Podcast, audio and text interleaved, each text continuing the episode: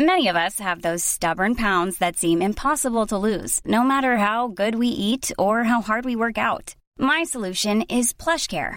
PlushCare is a leading telehealth provider with doctors who are there for you day and night to partner with you in your weight loss journey. They can prescribe F D A-approved weight loss medications like Wegovy and Zepbound for those who qualify. Plus, they accept most insurance plans. To get started, visit plushcare.com slash weight loss. That's plushcare.com slash weight loss.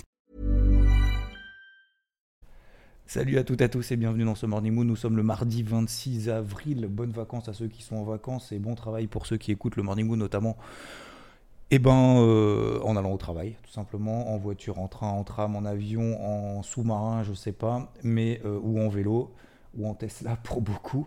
Euh, bah bonne journée à toutes et à tous déjà pour commencer. Alors globalement bah, ça se passe plutôt pas mal ça se passe plutôt pas mal sur les marchés, que ce soit les marchés traditionnels ou les cryptos. Alors vous savez qu'on parle toujours un peu de cet effet de corrélation qu'il y a entre les, euh, les marchés traditionnels et les cryptos. Moi j'aime pas cette notion de corrélation, moi je suis plus en mode catalyseur commun. En fait si vous voulez c'est un peu cette image, je, je pensais à cette image depuis hier de, de, de papy, mamie qui vont dans un parc, qui s'assoient sur un banc. Ils vont être forcément beaucoup plus influencés s'ils n'ont pas, alors je dis pas forcément parce qu'on est âgé, qu'on a forcément moins de choses à se dire, mais peu importe, on va prendre cet exemple-là de manière assez basique.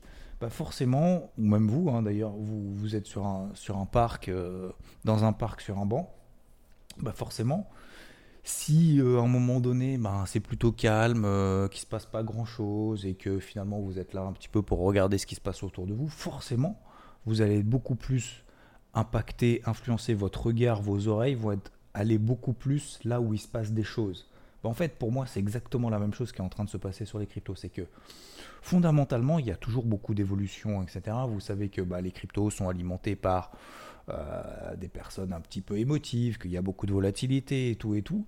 Et là, en fait, le marché arrive justement dans cette phase un peu de, de maturité où euh, ben, il n'y a pas vraiment de très très bonne nouvelle, vous savez les fameuses, euh, je sais pas, acceptation, euh, paiement, euh, voilà, il y a telle grosse plateforme qui va être acceptée, et cetera, et cetera. Alors il y a beaucoup encore d'investissements, on l'a vu encore dimanche dans le débrief hebdo, euh, au travers des métaverses, au travers de, de tout ce qui est gaming, mais euh, d'un autre côté, il n'y a pas non plus de ultra mauvaise nouvelle, genre euh, une interdiction, genre une régulation, genre... Euh, voilà ce genre de choses en fait tout simplement, ou genre un gros scam, un gros machin, etc. Donc finalement qu'est-ce que fait le marché? Bah comme, euh, comme les marchés euh, les marchés traditionnels finalement, bah on fait avec ce qu'on a. Voilà, qu'est-ce qu'on a aujourd'hui? Bah vous savez que le marché des cryptos est en train, bah, je vais pas dire de se professionnaliser, je suis pas, je, j'aime pas trop ce terme là, c'est pas parce qu'on est professionnel qu'on est meilleur que quelqu'un qui est débutant, mais qui est en train de, en fait, d'attirer beaucoup de, de, de d'investisseurs traditionnels comme moi, comme beaucoup, euh, qui viennent justement sur ce marché-là, et du coup qui ont les mêmes réactions que, bah, que les marchés traditionnels, forcément. Donc on va regarder quoi? On va regarder ce qui se passe au niveau de la Fed, resserrement monétaire, pas resserrement monétaire. Bah oui, resserrement monétaire, il y a de l'inflation. Jusque-là, a priori, ça fait six mois qu'on en parle. Euh, on a ensuite quoi? Les publications d'entreprises. Est-ce que les publications d'entreprises sont bonnes, sont pas bonnes? Bah, les publications d'entreprises, elles sont bonnes. Tiens, je vous donne un petit chiffre, si vous voulez. Euh, tac tac tac, il est là comme ça je me trompe pas. Un tiers des entreprises de l'indice S and P five cents cette semaine doivent publier, d'accord? Un tiers, hein. Donc c'est quand même beaucoup. Sur les cent deux sociétés du S and P five cents qui ont déjà publié leurs bénéfices, aujourd'hui quasiment quatre-vingts pour cent, allez soixante-dix-sept virgule cinq pour cent pour être tout à fait exact, ont déclaré des résultats supérieurs aux attentes. Donc les résultats, ils sont très bons. Vous allez me dire, ouais, d'accord, t'es bien gentil, mais c'est le passé, loulou. Bah oui, euh, je suis bien d'accord que c'est le passé, mais en même temps, l'avenir, euh, on n'est jamais sûr de rien. Donc, euh, vous le savez, vous avez vu le débrief hebdo ce dimanche. Vous êtes d'ailleurs très nombreuses et nombreuses, et j'en profite pour vous remercier de votre accueil, même si c'est un titre toujours un petit peu chaud. Ce qui est important, c'est le contenu qui est à l'intérieur. Et donc, parenthèse fermée. Euh, qu'est-ce que je voulais dire? Bah, je ne sais plus du coup. Euh, un tiers des sociétés ont publié, quatre-vingts pour cent font mieux que prévu. Oui, donc ce qui est important, c'est effectivement le, le, le... Alors, le passé, c'est par rapport aux attentes, mais aussi l'avenir. Bah, l'avenir, on est, ouais, on est, on est sûr de rien, donc on fait avec ce qu'on a. Et vous le savez, effectivement, le seul secteur qui est capable de réviser à la hausse ses perspectives, c'est quoi, si vous avez retenu? Le secteur de l'énergie, parce qu'il y aura toujours une pression sur le pétrole, sur le gaz, et cetera, et cetera, et sur, bah, sur le, le, le, les métaux ou sur les matières premières de manière générale. Donc forcément, le secteur de l'énergie va être effectivement euh, beaucoup plus impacté. Donc, positivement en tout cas. Donc pour le moment, on n'est pas en mesure de prévoir l'avenir. L'avenir, ça va être quoi ? Ça va être de l'inflation, ça va être une pression, ça va être des sanctions avec la Russie, ça va être des économies qui ne sont pas terribles, parce que macroéconomiquement parlant, c'est pas bon. Alors, c'est pas bon, toutes choses étant relatives, mais c'est pas bon. Euh, la Chine qui est en train de confiner à mort, euh, d'ailleurs c'est quasiment, quasiment au, sens, au sens propre du terme, hein, mais, euh, mais la Chine est en train de confiner à bloc, euh, potentiellement il y a Pékin également qui va être confiné à fond, euh, et cetera, et cetera. Okay, donc forcément, oui, euh, oui, il y a un impact macroéconomique, oui, on peut potentiellement être en récession euh, cette année, euh, que ça soit en Allemagne, alors pas, pas en Chine, mais disons que ouais, on peut, on peut avoir quand même des économies qui, qui vont être très fortement impactées. C'est pour ça que ça inquiète notamment Jérôme Powell, le président de la Fed. Vous vous souvenez, hein, Jérôme Powell qui a dit oui, attention, l'inflation, et cetera, ça va avoir un impact sur l'économie, forcément. Déjà, premièrement, ça a potentiellement aussi un impact sur les bancaires. Parce que vous savez que quand les taux remontent, les banques font plus de marge, donc ça c'est plutôt positif pour elles. Mais euh, d'un autre côté, donc ça, ça leur est plutôt favorable. Et d'un autre côté, euh, ralentissement de la croissance, forcément. Moins de croissance, moins de demande de crédit, moins de business avec les banques. Les banques, du coup, pâtissent un petit peu plus. Okay, donc ça, c'est la première chose. Deuxième chose, le luxe. Secteur du luxe, bah forcément, quand vous avez la Chine, vous savez qu'ils adorent le luxe, euh, et que c'est un gros, c'est un très très gros marché. C'est surtout qu'il y a aussi beaucoup de monde, mais, euh, mais c'est surtout que le secteur du luxe est vachement implanté là-bas. Bah forcément, lorsque vous avez en mode, que lorsqu'ils sont en mode Covid à bloc, on referme tout, alors que nous ici, on est en train d'ouvrir les vannes à bloc. D'ailleurs, en espérant que ça, qu'on retombe pas dans le même schéma. A priori non, mais on sait jamais. Euh, bah forcément, on a le secteur du luxe qui est en pâtit. Ok. Donc vous voyez qu'il y a des Euh, on est dans une période où il va y avoir des ajustements progressivement qui vont se faire, et, et ça, ça va, ça va complètement, euh, ça va complètement perdurer dans le paysage tout au long de cette année deux mille vingt-deux, qui va être beaucoup plus, euh, ouais, je, je pense, encore une fois, je l'avais dit en, en fin d'année dernière, on en avait parlé avec Rodolphe, qu'on en avait fait ensemble euh, un gros live là pendant, pendant deux heures, euh, c'était notamment un marché deux mille vingt-deux un petit peu plus délicat, beaucoup plus range. Preuve en est encore aujourd'hui, et on va en parler juste après, que ce soit sur les marchés traditionnels ou que ce soit le marché sur les cryptos, comme quelqu'un qui le dit là dans le chat, réaction commune, exactement, les marchés, les marchés cryptos ont des réactions communes avec les, euh, les marchés traditionnels. Et hier, qu'est-ce qui s'est passé ? On a eu également Trump, euh, Trump, putain, je confonds les deux, c'est incroyable, je ne vais pas y arriver, c'est pas Trump, c'est Musk, Musk qui a annoncé, euh, alors ils ont annoncé, comment dire, Euh, ils ont fait l'annonce d'un accord. Donc pour le moment, c'est pas signé. Certains m'ont posé la question, oui, mais du coup, il y a un décalage parce que le prix de l'action n'est pas encore tout à fait au prix de rachat d'Elon Musk. Bah oui, parce qu'il y a toujours une prime de risque. Vous n'êtes pas sûr, hein, il y a des... à un moment donné, ils annoncent un accord en disant c'est bon, c'est bon, c'est parti, Elon Musk c'est parti. Jusqu'au dernier moment, il peut se passer quelque chose. Vous vous rappelez ces dernières semaines, hein, quand euh, Elon Musk a commencé à dire ouais, euh, moi je veux racheter Twitter, machin, Twitter, qu'est-ce qu'ils ont fait, le comité ? Ils ont fait oulala, non, on met une espèce de clause euh, avec la pilule. Euh, la pilule empoisonnée là, où, euh, où on met une clause où justement bah, si, euh, si jamais on n'est pas d'accord, et cetera, et cetera, pour éviter justement que Twitter se fasse racheter un peu n'importe comment, bah forcément, euh, derrière ça a créé un petit peu des tensions à droite et à gauche, et finalement ce week-end, Musk, qu'est-ce qu'il fait ? Bah, il sort le chéquier, hop, il met quarante-quatre milliards, alors il y, a, euh, il y en a la moitié, c'est des emprunts des banques, mais bon, les emprunts, il faut les rembourser quand même à un moment donné, et puis l'autre moitié, c'est de sa popoche. Donc, on est toujours dans cette justement, et ça, ça favorise plutôt les marchés, euh, les marchés crypto, les marchés euh, crypto aussi, et les marchés traditionnels en disant il se passe quand même des choses positives dans le, dans ce, dans ce moment-là où on a l'impression qu'en fait tout est, on parle inflation tout le temps, inflation, inflation, inflation, mais pour les marchés encore une fois l'inflation, il n'y a pas, il n'y a pas forcément que ça. Donc on est dans un paysage effectivement macroéconomique que vous connaissez maintenant, je pense parfaitement. Aujourd'hui, dans la partie publication de résultats, dans les pub- pub- publications pardon, macroéconomiques, seize heures, confiance des consommateurs aux États-Unis. Hier, on n'a pas eu grand-chose. Et on verra après, surtout jeudi, le P I B aux États-Unis. Ça, ça sera quand même important euh, pour la suite. Voilà globalement pour la partie macro. Donc, je pense que c'était important de, bah, de faire le tour d'horizon là-dessus parce que bah, ça permet un peu de peser le pour et le contre euh, à droite et à gauche. Concernant les marchés traditionnels, comme je vous l'ai expliqué dimanche et dimanche dernier, je ne change pas de fusil d'épaule. Je pense que la pire des situations dans le contexte actuel, c'est de faire la girouette parce qu'on est dans des phases de range, en haut et en bas. six mille sept, six mille huit sur le C A C, c'est une zone haute de range. On n'achète pas les zones hautes de range. six mille quatre cents, six mille quatre cent trente, et vous l'avez d'ailleurs dans le carnet de bord si vous faites partie d'I V T de la semaine dernière, de jeudi dernier. six mille quatre cent trente, c'est une zone d'achat. C'est la borne basse d'un range. Je ne sais pas si ça tiendra ou pas, j'ai aucune certitude de rien. Ce que je suis certain, c'est qu'on est dans un range et que dans un range, on évite de vendre en bas et d'acheter en haut. Sinon, on fait la girouette, on se fait démonter. Voilà, ça c'est la première chose.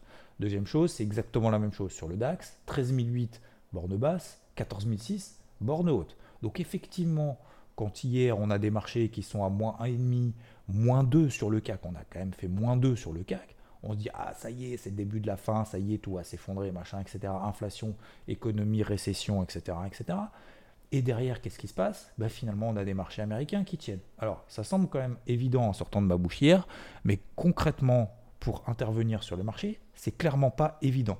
Il faut prendre un petit peu, excusez-moi du terme, c'est coronesse à deux mains, et y aller, et être confiant, et, euh, et persévérer. Et moi-même, j'ai dû, euh, j'ai dû euh, hier, j'ai eu quand même du mal, et je, je ferai très probablement une vidéo d'ailleurs YouTube là-dessus, parce que je pense que c'est important aussi de partager ses erreurs. Et hier, euh, j'ai fait une erreur, et je vous en parlerai probablement un petit peu plus tard. Donc globalement, pour moi, la situation est strictement la même. Je ne sais pas si vous êtes d'accord, si vous n'êtes pas d'accord, peu importe. Ce qui est sûr, c'est que objectivement, nous sommes dans des ranges. Je prends également les indices américains. Les indices américains montent un petit peu, rebaissent un petit peu. Lorsqu'on arrive proche des bornes basses, ça tient. Je prends l'exemple de l'indice S and P five hundred sur les quatre mille deux euh, ou alors sur les quatre mille six là au-dessus. Sur le Nasdaq, je pense que c'est un exemple très important parce que si vous vous souvenez, on l'avait payé quasiment tout en bas sur l'indice Nasdaq jusqu'à, alors pas jusque là-haut, hein, bien évidemment pas, mais euh, et à quinze mille cent soixante-dix, c'était une zone de vente, on l'a vendu à quinze mille soixante-dix, et cetera, et cetera. Et là, on est en train de revenir proche de la borne basse. Donc là, le projet, c'est quoi ? C'est de se dire, si j'ai des signaux positifs autour de cette zone, et je ne vous prends pas euh, en traite, puisqu'on en a parlé dimanche à dix heures, justement, euh, lorsqu'on a des signaux positifs proches des bords de basse, bah, c'est à ce moment-là qu'il faut y aller. Et c'est vrai que l'exécution est un petit peu différente. Je prends également, et pour terminer, l'indice Dow Jones. De la même manière, on est proche de bornes basses de range, on est sur les plus bas du mois de mai, sur les plus bas du mois de juin, sur les plus bas du mois de septembre, donc l'année dernière, hein, euh, de septembre, les plus bas de ce début d'année au mois de janvier. Après, on a eu la guerre en Ukraine, d'ailleurs c'est encore le cas, mais on a eu justement le début notamment de la guerre en Ukraine qui a entraîné derrière un élastique qui s'est tendu en bas et puis qui s'est retendu en haut, et cetera et cetera.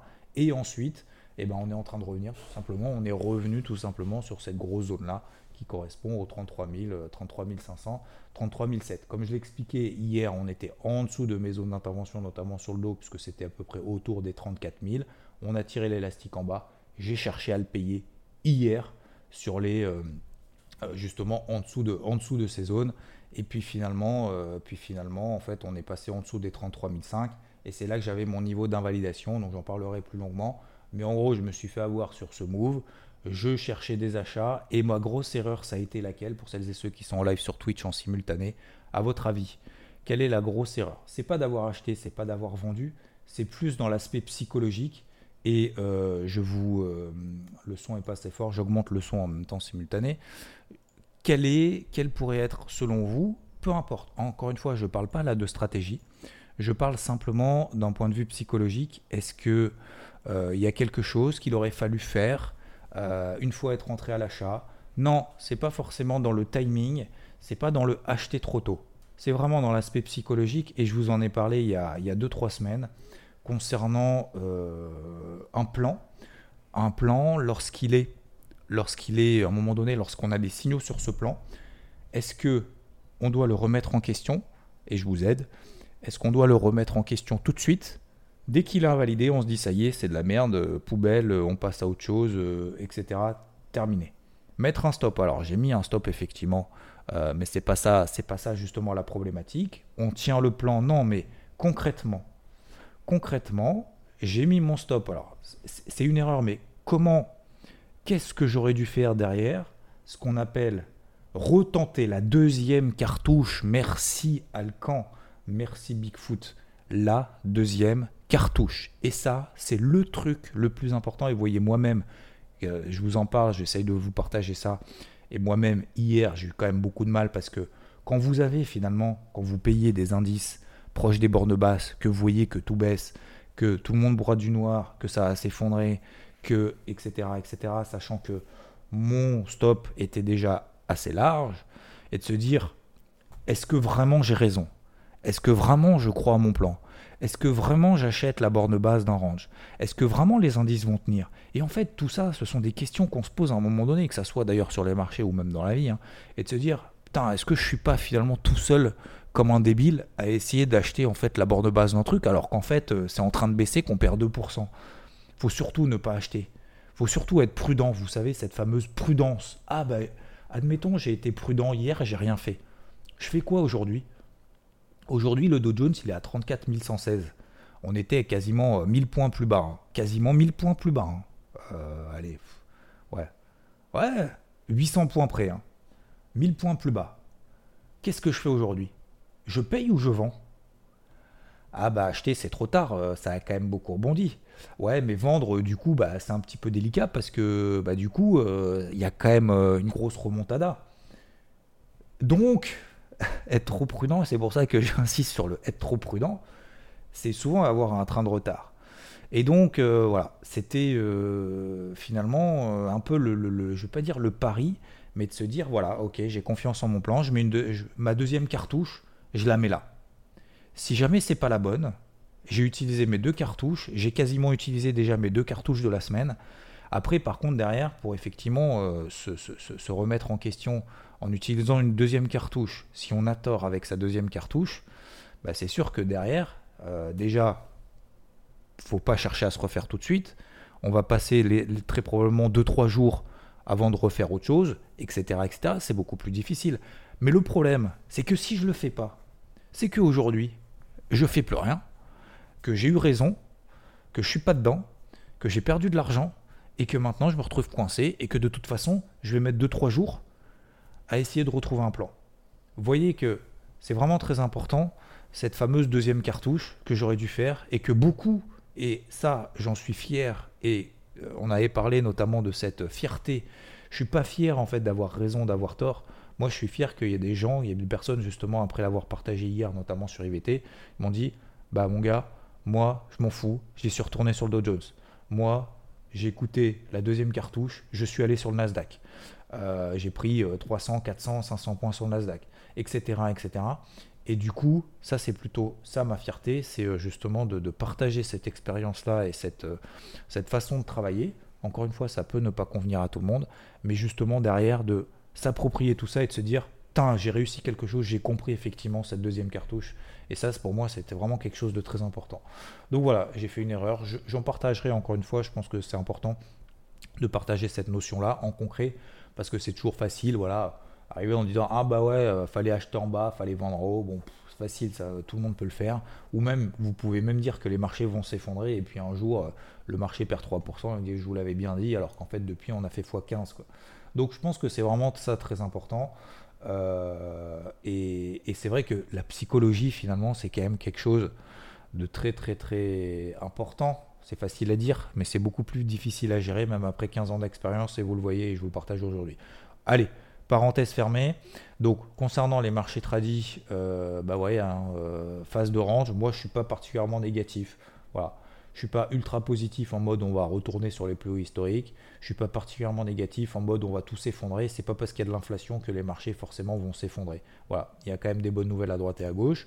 On a le pétrole qui est en train de se ressaisir. Alors du coup, je l'ai loupé le pétrole. Je vous rappelle, zone d'achat, c'est quoi sur le pétrole, messieurs, dames ?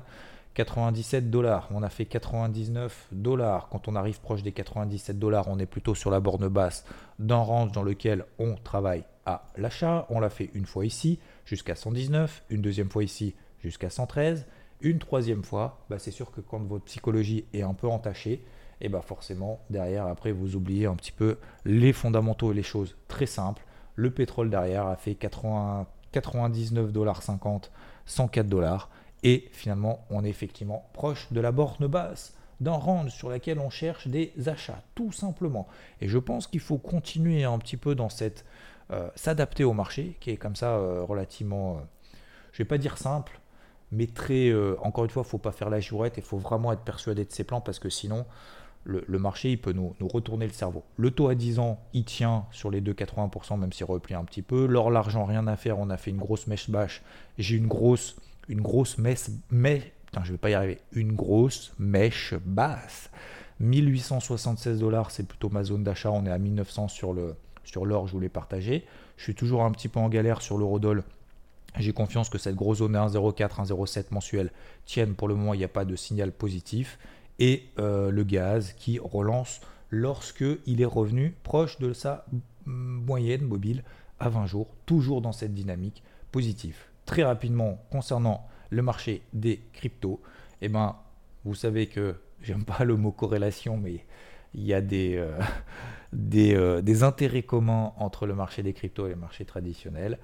Eh ben, comme d'habitude, on est plus proche de la borne basse ou de la borne haute d'un range. On est plus proche de la borne basse d'un petit range, au sein d'un grand range. On l'a vu dimanche à dix heures, on en a parlé également dimanche matin sur I V T. Donc, exactement, j'ai pas l'habitude de dire mèche parce que j'ai pas de mèche. Et ça, c'est ça qui est l'avantage. Et on est proche donc de la, lorsqu'on est proche de la borne basse, on essaye de trouver des niveaux d'achat. Lorsqu'on, enfin des signaux d'achat, pardon.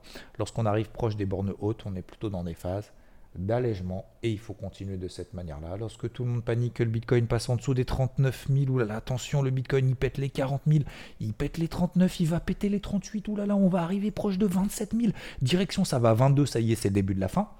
Et bien lorsque vous entendez ça, n'oubliez pas de mettre vos graphiques en inversé, n'oubliez pas de mettre euh, vos zones clés en daily, en weekly, n'oubliez pas quelle est la tendance dominante sur du long terme, sur des unités de temps weekly, une bougie égale une semaine et ça permettra d'être un petit peu plus cool, d'être un petit peu plus serein. On est effectivement sur des... Alors on a fait les bornes basses, c'est pas simple. Je dis pas que c'est facile comme sur les marchés traditionnels. Je dis pas que c'est une évidence et c'est toujours facile d'arriver après coup en disant « Ah bah ouais, ça a tenu, ah bah ouais, ça a pas tenu ». Ou alors même, et le pire, et ça faisait longtemps que j'en ai pas parlé, mais moi, moi en fait, je, j'admire ceux qui prennent des décisions. Et comme vous l'a, vous l'a pris, vous, vous l'a, vous l'a, vous a donné également, notamment Rodolphe hier, en disant notamment bah, sur les T R, sur et cetera, sur pas mal de choses, sur N I R et sur d'autres, on est sur les bornes basses, c'est maintenant qu'il faut y aller, mmh. Parce que c'est tellement difficile derrière quand tout le monde est en mode, soit ça tient, soit ça tient. Et ça monte, soit ça tient pas et ça baisse. Et puis finalement on arrive demain en disant bon bah finalement on va enlever la rouge, hop voilà ça a tenu, fallait acheter. Et puis finalement si ça tient pas, bah fallait vendre. Et ça c'est ça c'est de la merde. Excusez-moi mais je suis un peu voilà. Donc c'est pour ça que j'admire effectivement quand on est dans l'action et c'est pour ça que je vous ai partagé aussi mon erreur hier. C'est tellement difficile parce que psychologiquement il y a tellement de monde qui est contre vous, il y a vous voyez. C'est même pas de monde contre vous, c'est le bruit qu'il y a derrière. Donc c'est vraiment très difficile.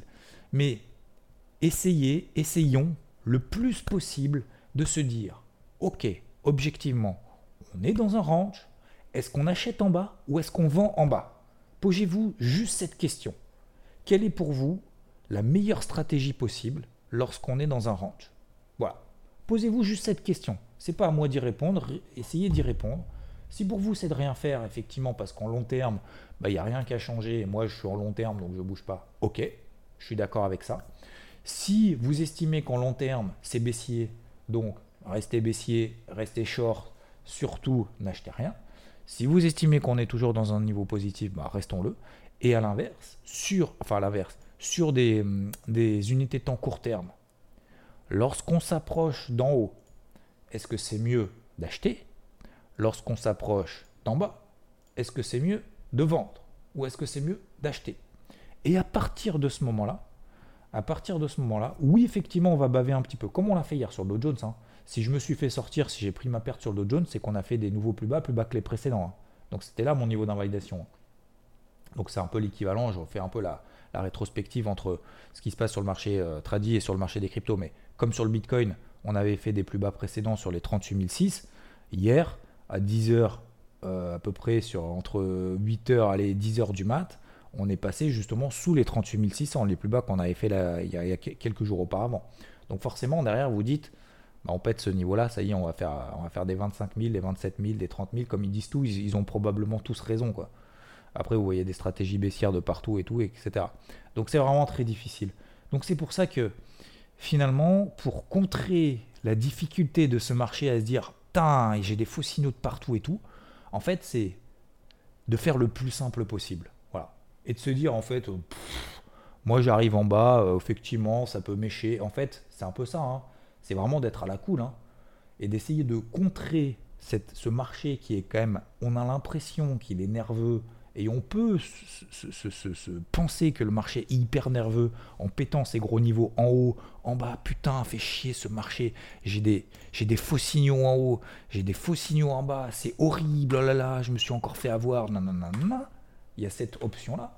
Ou alors, il y a l'option de se dire, ok, bon, bah, on arrive proche de la borne basse, euh, moi, je paye, alors, j'en sais rien, où est le point bas, on est à peu près, je suis pas, je suis pas mille dollars près sur le Bitcoin, entre trente-neuf mille, trente-huit mille, ça me semble pas mal.